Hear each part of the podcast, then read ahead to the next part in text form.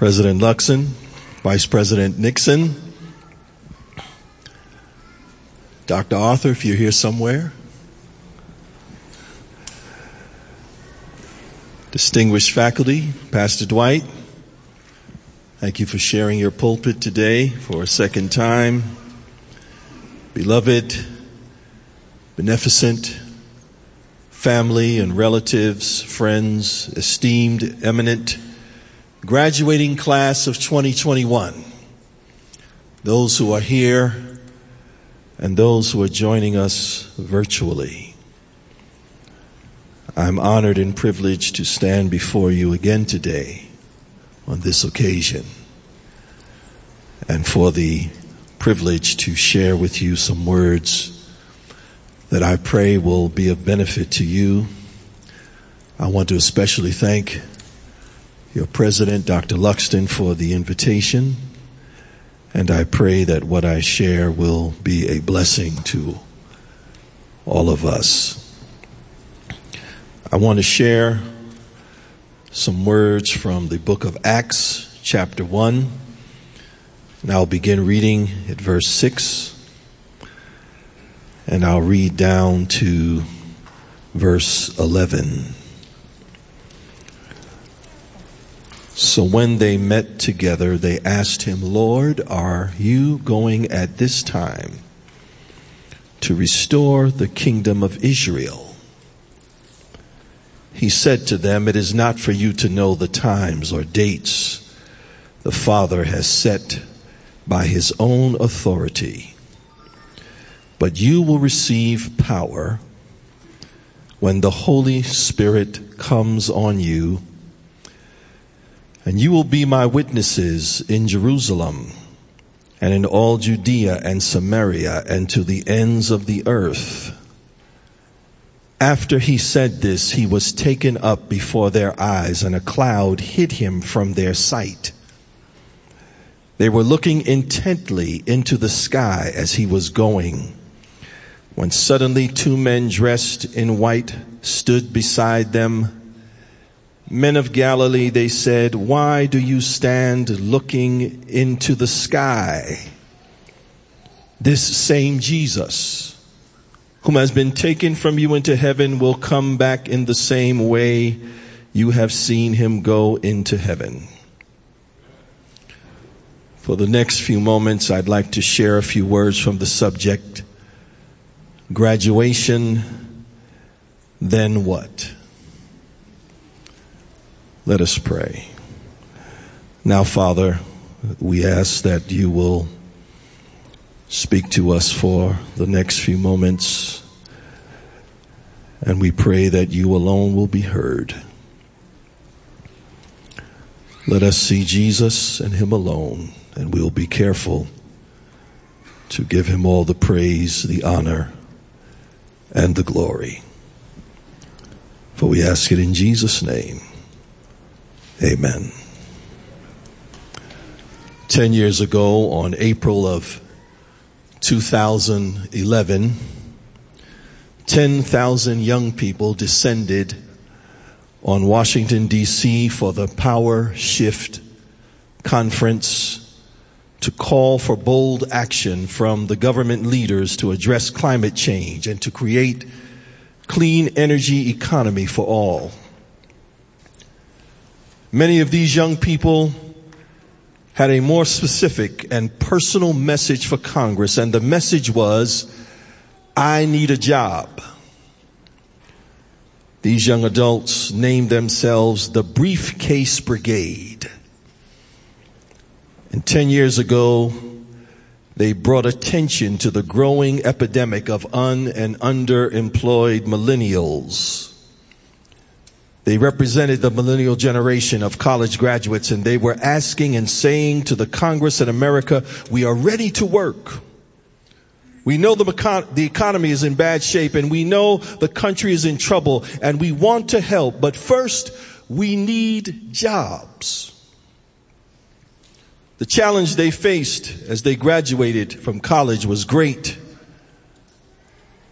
And at the time, over five million young people were out of work. And that did not include those who continued to work at unpaid internships, so those who worked at low-wage jobs without health insurance, and still others who went back to school because they couldn't find a job and create more debt for themselves.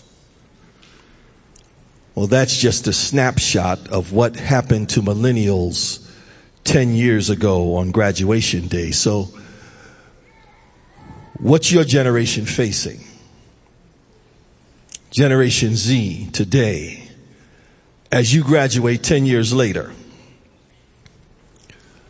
Well, the government still has not adequately addressed climate change. And some are still debating whether or not climate change is real. The largest ten forest fires in California's history have happened since twenty twenty. Scores of fires are raging in Greece and Turkey and Italy and Albania and the Balkans and Romania and the Ukraine and Russia right now. You think because C N N and Fox News doesn't report it that it's not happening? And they are all due directly to climate change. Well, what about the economic prospects?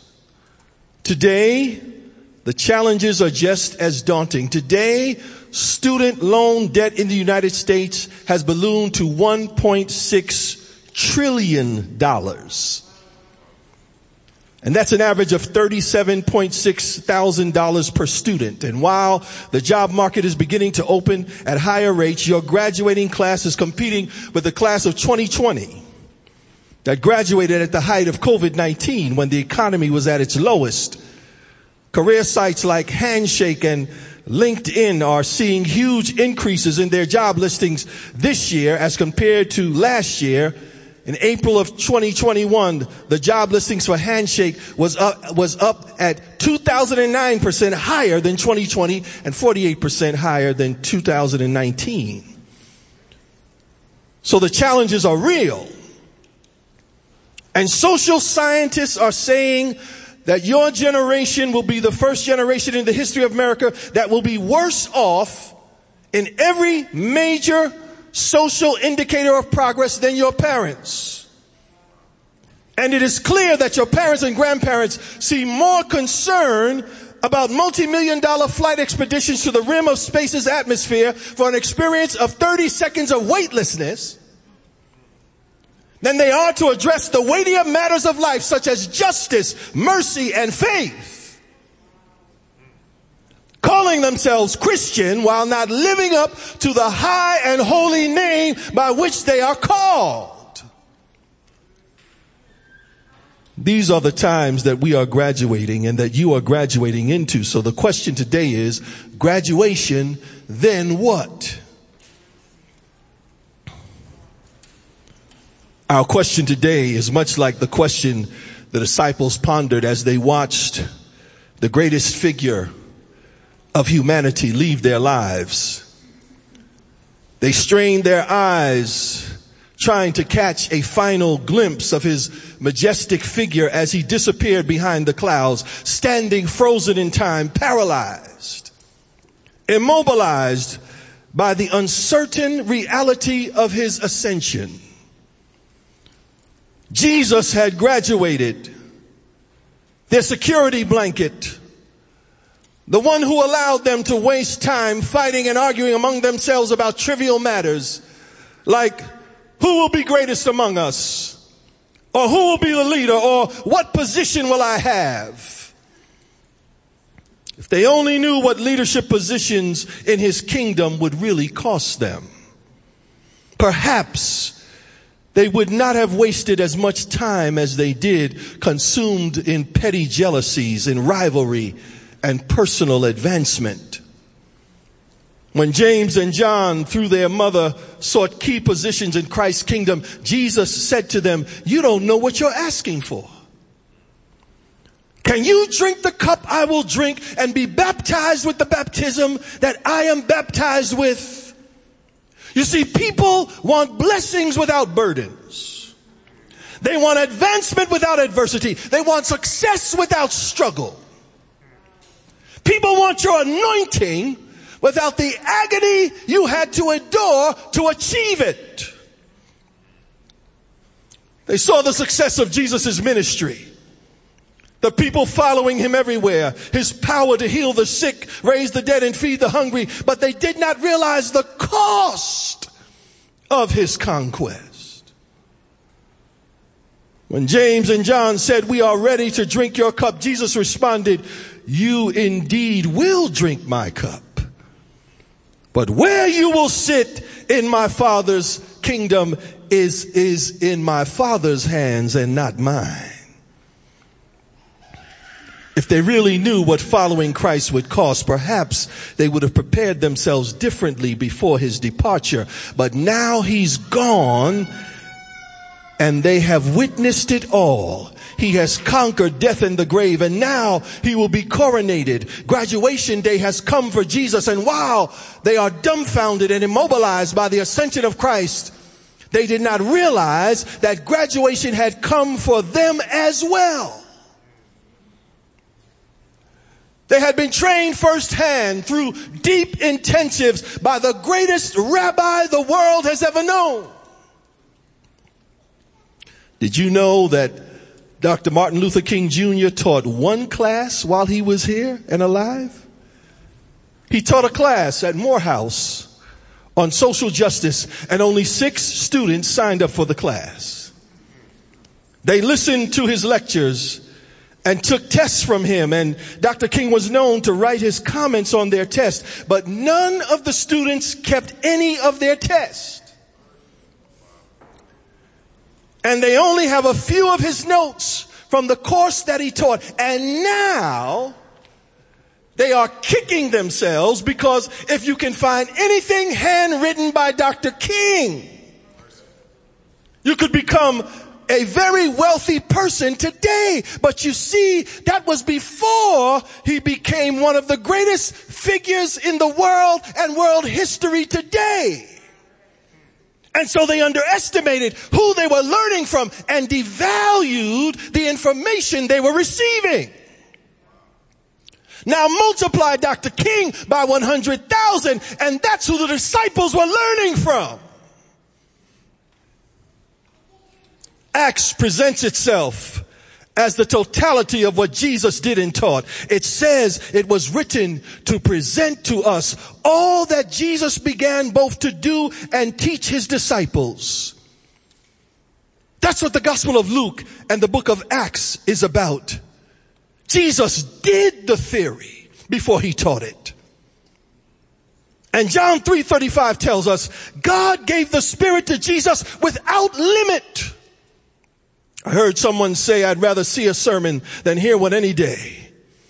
The teaching method of Jesus represents the two wings of true education. It's more than prose and proposition, more than sayings and supposition. True education is theory and practice. It's orthodoxy and orthopraxy, or perhaps, to be more precise, it is theory confirmed by practice.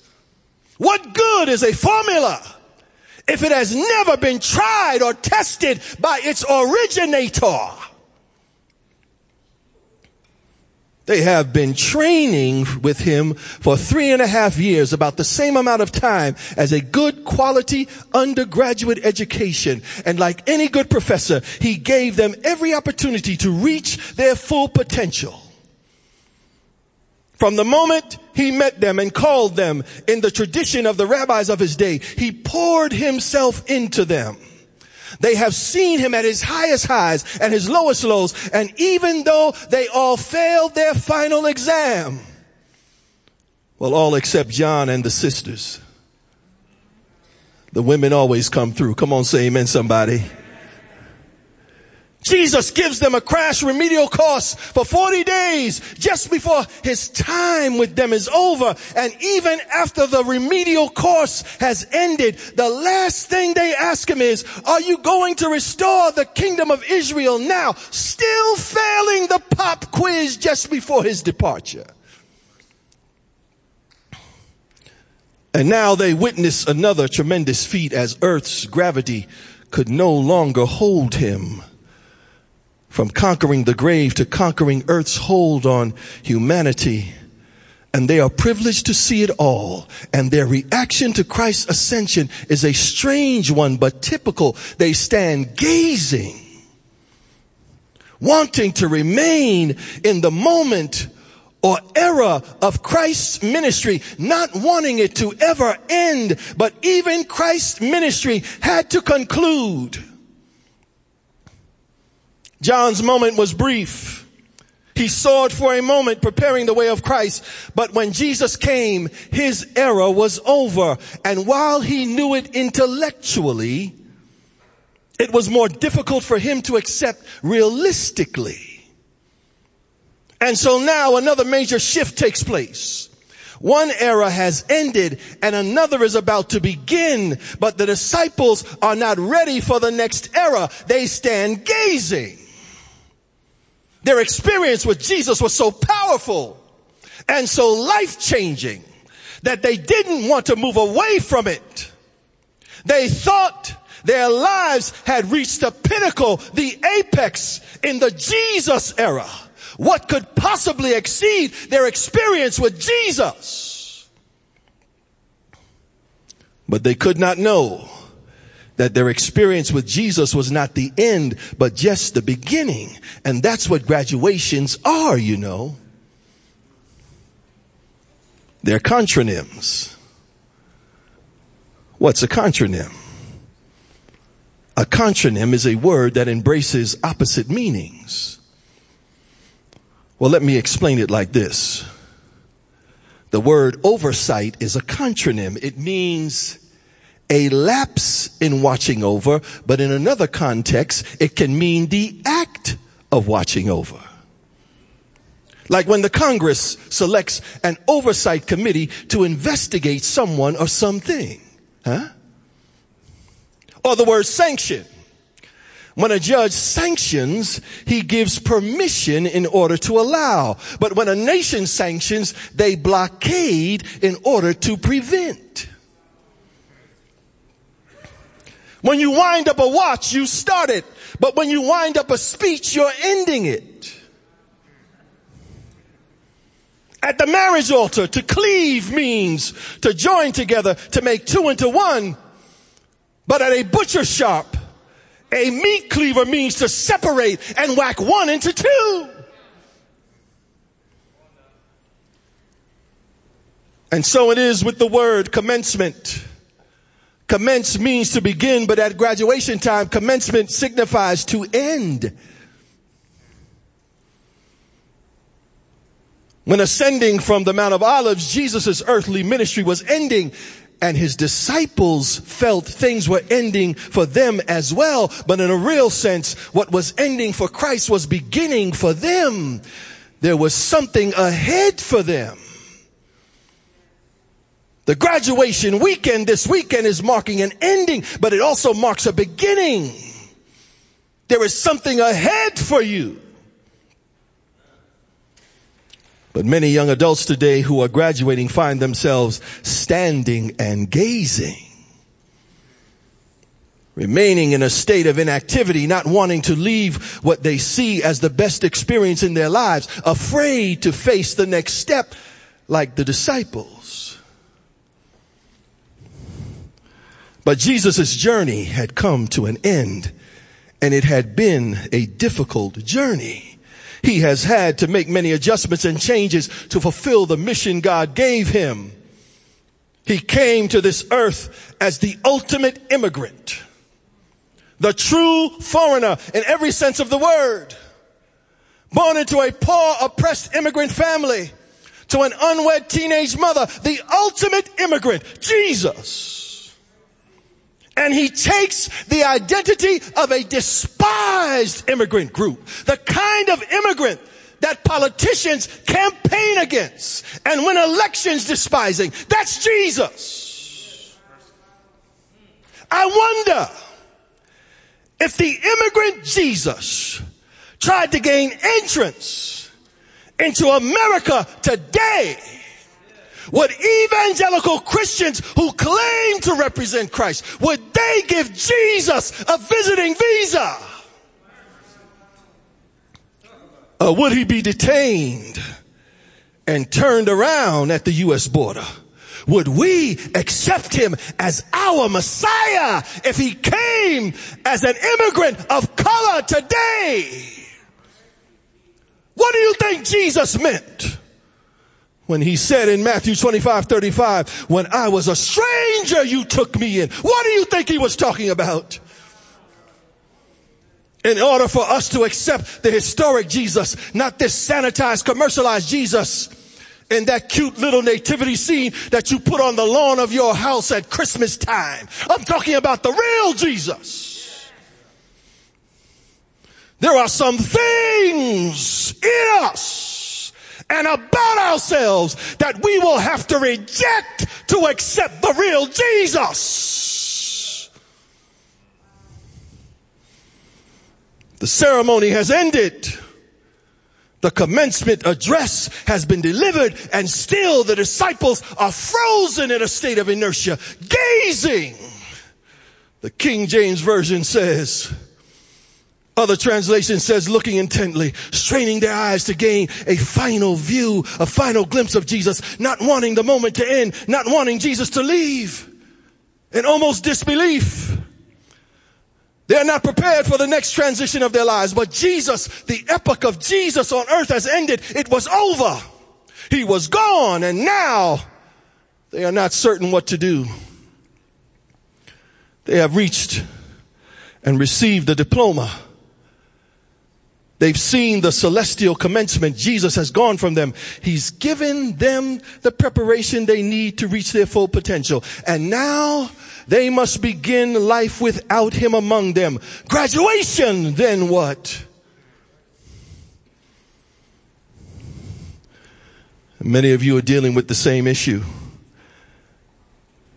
as you come to the close of your journey at Andrews.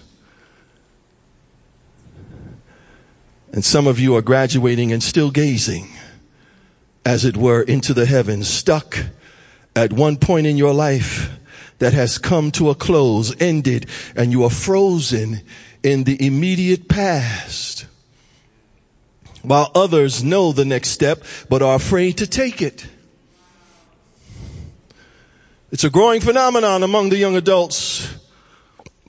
It's a phenomenon that actually began with the millennial generation. Modern sociologists have seen this phenomenon among today's young adults, college graduates. They reach the age or the place in their lives when traditionally they're supposed to be ready for adulthood and independence, but instead they delay moving forward into the next stage of development. And some have labeled the phenomenon Odyssey.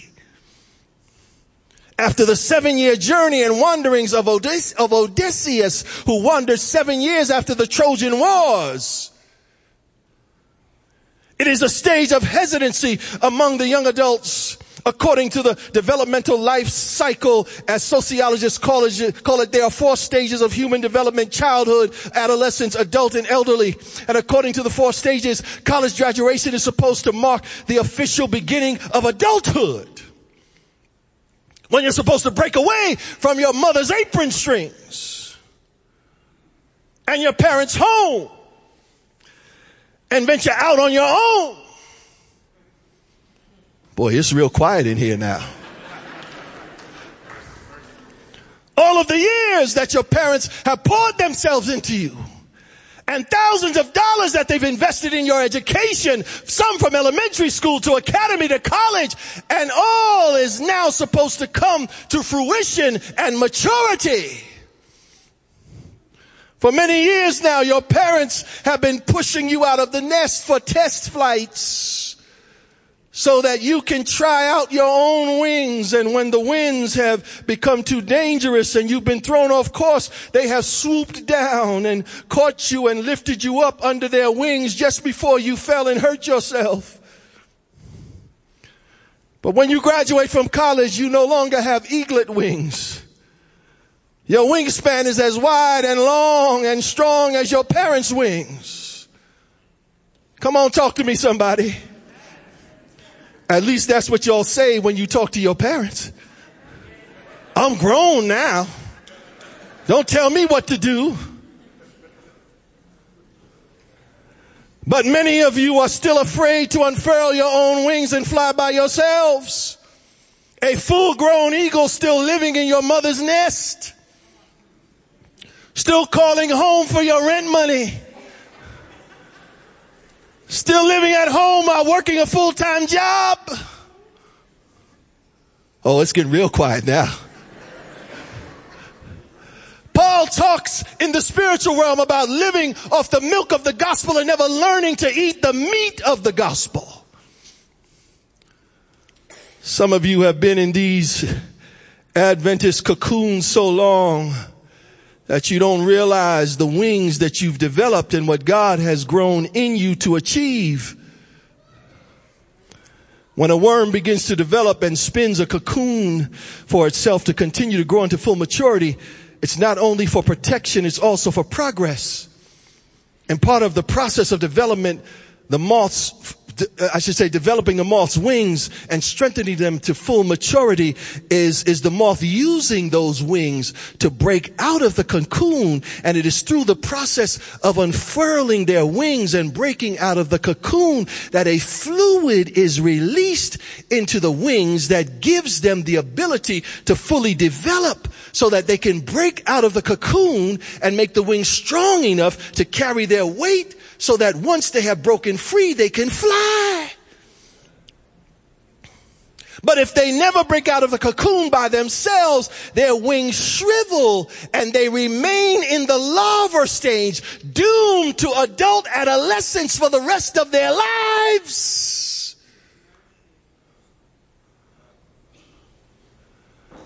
Why has this delayed maturation process become so prevalent among young adults today? Well, for one thing, there's the, there's the phenomenon called helicopter parents.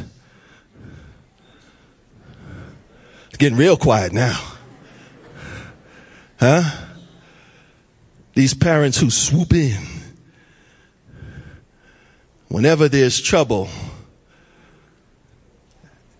and come in to help their children. Swoop, you know, swoop in like a helicopter. I heard about one that actually wanted to accompany their child to their first job interview. What time is the interview? Don't worry, I'll be there. Lord have mercy. Now, some of it's the result of the selfish, independent values of boomers that abandoned their Gen X latchkey children. And the Gen Xers that suffered the selfish excesses of their boomer parents determined that they would not treat their children the same way that they were treated. And so they overcompensated and became overprotective helicopter parents that constantly hover and control their children and retard their maturation and development. So how do we move from the gazing stage to the growing stage? Well, first, let's remember that Jesus did leave, but he did not leave them alone. He promised to send someone else to guide them the rest of the way. As a matter of fact, that someone else whose responsibility was to complete the journey they began with Jesus could not fully come until Jesus left. Just as John decreased so that Jesus could increase, Jesus is, Jesus, in Jesus leaving and Jesus decreasing, he had to decrease so that the Holy Ghost could increase. Hovering parents do not realize that their inability to decrease prevents someone else who God has planned to advance you to the next level in your experience to increase. Because God never leaves us alone. He always has a plan for our lives. There's always a purpose that God has for us. Come on, say amen, somebody. Jesus had to leave in order for the disciples to reach their full potential and receive everything God planned for them. As great as that mountaintop experience was, and as powerful as it was for them to watch gravity lose its hold on Jesus, they could not remain there and fulfill the purpose God had for their lives. They had to leave the mountain. Graduation alone does not prepare you for the next level. It's an ending, but it's also a new beginning. You've got to leave the mountain in order to move to the next step. Acts one twelve says, then the apostles returned to Jerusalem from the hill called Mount of Olives, a Sabbath day walk to the city. When they arrived, they went upstairs to the room where they were staying. Those present were Peter, John, James, Andrew, Philip, Thomas, Bartholomew, Matthew, James, the son of Alphaeus, and Simon the Zealot, Judas, son of James. And so they left the mountain where Jesus was, and they gathered together. They got themselves together. And so the first thing they made were human connections. They realized the importance of coming together. They realized how much they needed each other. And they could not see that as long as Jesus was there.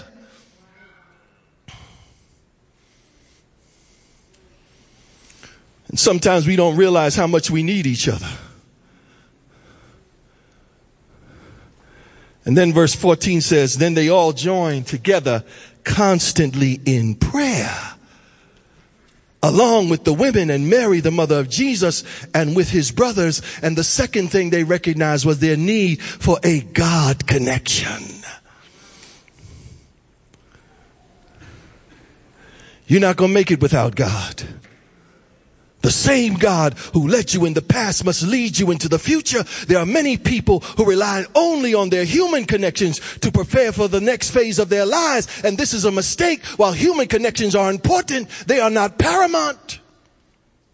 There are more and more young people who not only graduate from college, but they graduate from the Creator.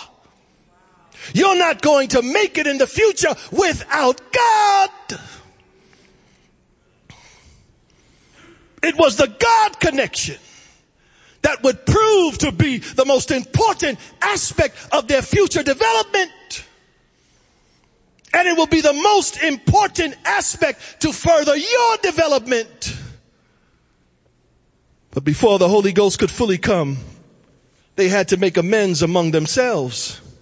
You see, there is no fatherhood of God without a brotherhood of humanity. See, we've got to learn that if we're going to have God's full power in our lives, we got to get it right among each other. Did you hear what I said? We got to get it right among each other. Doesn't make sense coming to church with each other and still dislike each other.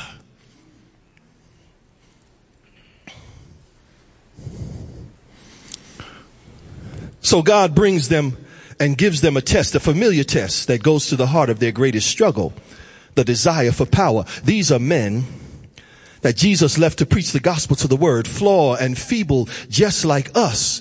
How are they going to handle the building of a new church, a church that would call them to preach the gospel to the world, not just to Jews, but to the world? How could they possibly do it?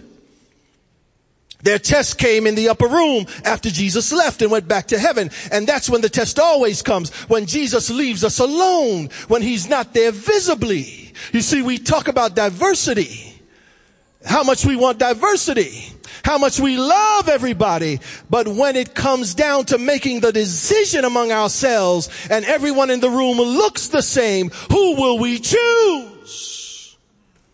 That's when the true sincerity is revealed. And the challenge that they had was selecting a replacement for their former colleague whose career met an untimely end. It seems that their C F O, chief financial officer, the highest ranking officer after Jesus, was more crooked than a barrel of snakes. Wall Street had nothing on Jesus' disciples. Judas was cooking the books, And disciples and the disciples' own selfish ambition blinded them from seeing it. Self-promotion destroys spiritual perception. Judas must be replaced, and the question is, how will they select his successor? We may not know how to build towers, but we know a whole lot about holding church elections. What method will the disciples use?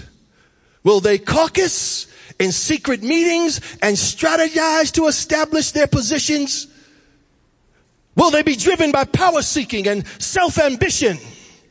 Will they make backroom deals and compromise to advance their careers? Will they select one of their friends or a roommate from academy or college?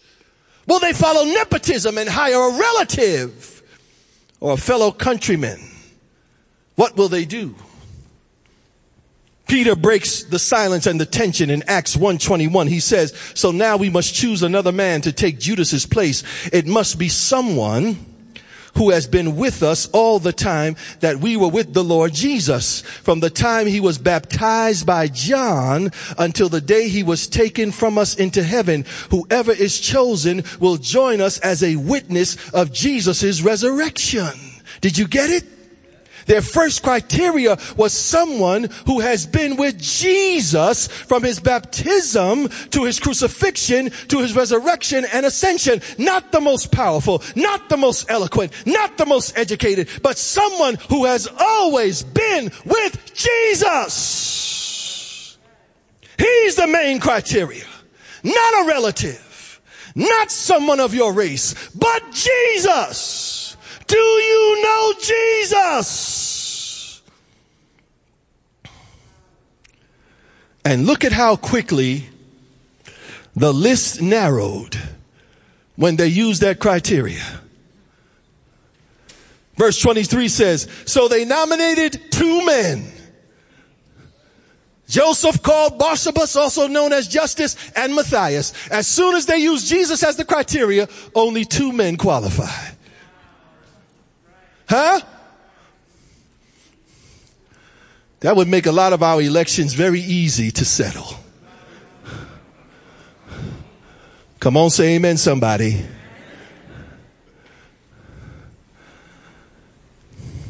Then they all prayed for the right man to be chosen, and listen to their prayer. Oh Lord, they said, you know every heart. Show us which of these men you have chosen as an apostle to replace Judas, the traitor, in this ministry, for he has deserted us and gone where he belongs. Then they cast lots, and in this way, Matthias was chosen and became an apostle with the other eleven. They did not depend on their own reasoning. They did not depend on their own ingenuity. They did not leave the decision up to the persuasive speech of an eloquent speaker. They admitted their shortcomings and submitted their decision making to God's divine will. They said, Lord, you know our hearts. You know our own self-ambition. We don't know who to select. Lord, you show us who to select. They learned something in the upper room that every believer must learn: the power of self-denial and self-surrender.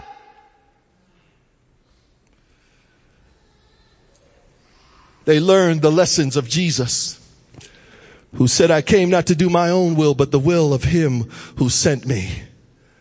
And because they were willing to submit to God's will, the Bible says in Acts chapter two that a sound like a rushing mighty wind filled the upper room, and the Holy Ghost filled their hearts. Graduation, then what? It's like asking, what's next, Lord?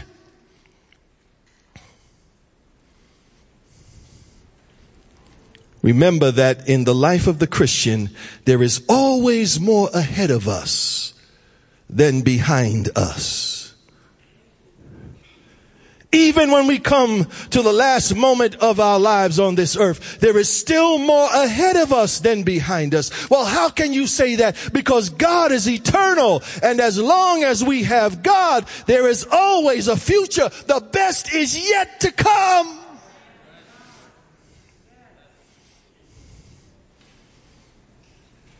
As long as you have God, you've got a future. He has a plan and purpose for your life. If you place your trust in him, that's what's next.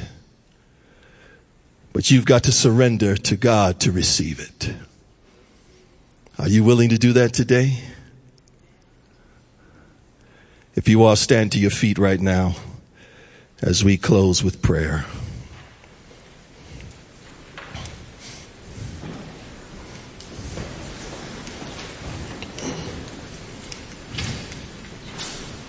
Father, we thank you today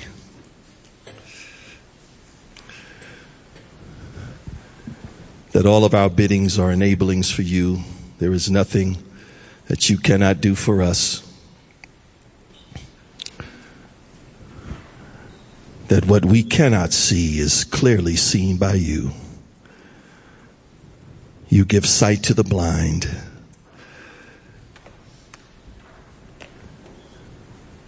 But our eyes can be made clear through the eyes of faith. So give us the faith to trust in you for the next steps into the future. Let every person here know, every graduate and every graduating family know that God has a plan for every person's life. If we are willing to trust you with the future. And may we continue to live our lives to please you and not ourselves. And we'll be careful to give you all the praise, the honor, and the glory. For we ask it all in Jesus' name. Amen.